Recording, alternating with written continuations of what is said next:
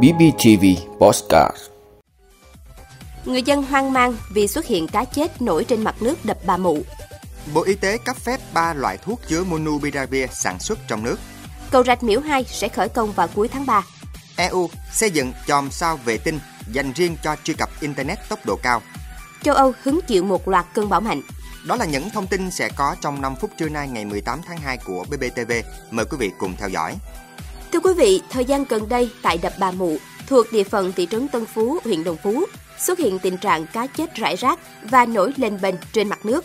Cá chết dạt vào bờ bốc mùi hôi tanh, khiến nhiều người tỏ ra lo lắng vì đập Bà Mụ là nơi cung cấp nước sạch cho đông đảo người dân thị trấn Tân Phú.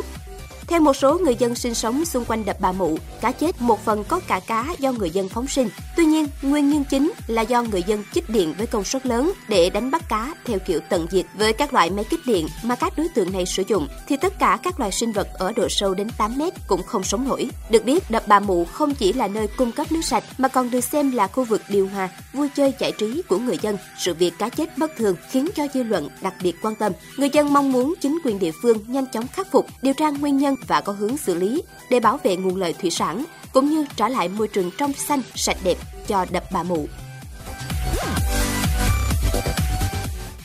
Thưa quý vị, Cục trưởng Cục Quản lý Dược Bộ Y tế vừa ban hành danh mục 3 loại thuốc chứa Monupiravir sản xuất trong nước được cấp giấy đăng ký lưu hành tại Việt Nam.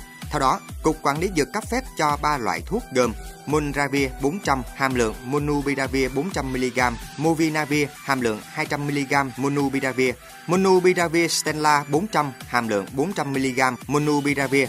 Việc cấp phép cho 3 loại thuốc này có hiệu lực 3 năm. Ngoài ra, Cục cũng đề nghị Sở Y tế các tỉnh, thành phố trực thuộc Trung ương thông báo cho các cơ sở khám chữa bệnh, các cán bộ y tế, cơ sở cung ứng thuốc trên địa bàn, thông báo cho bệnh nhân về các lợi ích, rủi ro khi sử dụng thuốc, các phương pháp điều trị, các thuốc khác có thể thay thế Monubiravir trong điều trị COVID-19.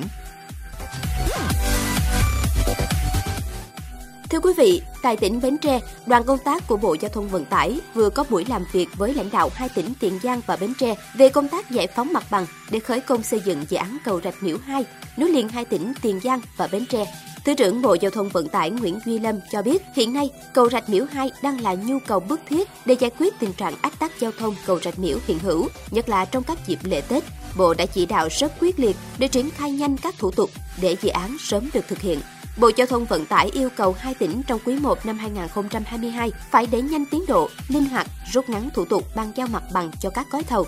Đặc biệt lưu ý các gói thầu khởi công trước, vị trí nào cần xử lý thiết yếu thì tập trung giải quyết để ưu tiên bàn giao mặt bằng cho nhà thầu trước. Dự kiến công trình sẽ khởi công vào cuối tháng 3 năm nay.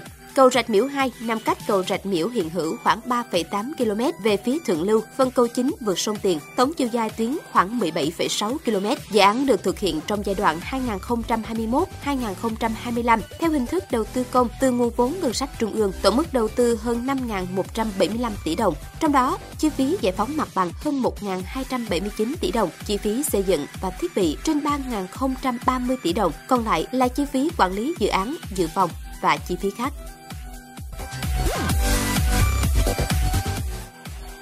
Thưa quý vị, các nước thuộc Liên minh châu Âu đã nhất trí cần xây dựng hạ tầng chòm sao vệ tinh độc lập dành cho việc truy cập Internet tốc độ cao. Các bên đã đưa ra sự đồng thuận trên tại cuộc họp cấp bộ trưởng về chính sách trong lĩnh vực không gian diễn ra ở Pháp.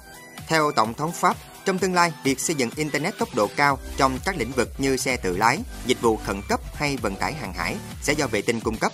Nếu Liên minh châu Âu không có chòm sao vệ tinh độc lập thì sẽ phải chuyển giao dữ liệu thông qua các quốc gia khác, những nước không chịu sự chi phối của luật pháp châu Âu. Vì vậy, ông kêu gọi EU cần hành động khẩn cấp để bắt kịp với các cường quốc trong lĩnh vực này như Mỹ, Trung Quốc và Nga. Thưa quý vị, đã có ít nhất 3 người thiệt mạng khi một loạt cơn bão đổ bộ nhiều nước miền Trung châu Âu với sức gió mạnh nhất ghi nhận được lên tới 181 km/h, mọi hoạt động giao thông đình trệ trên diện rộng. Tại Ba Lan, sức gió vùng gần tâm bão đã lên tới 125 km/h, gây hư hại nghiêm trọng hơn 500 nhà dân, làm bật gốc nhiều cây cối và khiến 340.000 hộ gia đình trên khắp nước này không có điện sinh hoạt. Cảnh sát nước này cho biết đã có hai người thiệt mạng và hai người bị thương Cộng hòa Séc cũng chịu ảnh hưởng của bão với hơn 300.000 hộ gia đình rơi vào cảnh mất điện. Tình trạng cây đổ chắn ngang các tuyến đường giao thông và đường sắt đã khiến giao thông bị đình trệ. Khu vực vùng núi cao nhất ở phía bắc Cộng hòa Séc ghi nhận sức gió vùng gần tâm bão mạnh nhất 181 km/h. Tại Hà Lan, sức gió vùng gần tâm bão lên tới 100 km/h. Một cảnh sát cũng đã bị thương khi mái lợp của một tòa nhà thương mại bị gió thổi bật tung. Tại Đức, nhiều trường học tại một số bang phải đóng cửa, trong khi cảnh sát khuyến cáo người dân nên ở yên trong nhà và tránh đi tới công viên và rừng núi.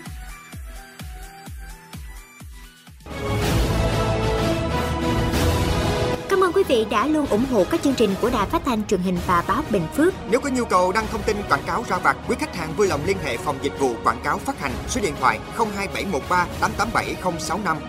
BBTV, vì bạn, mỗi ngày.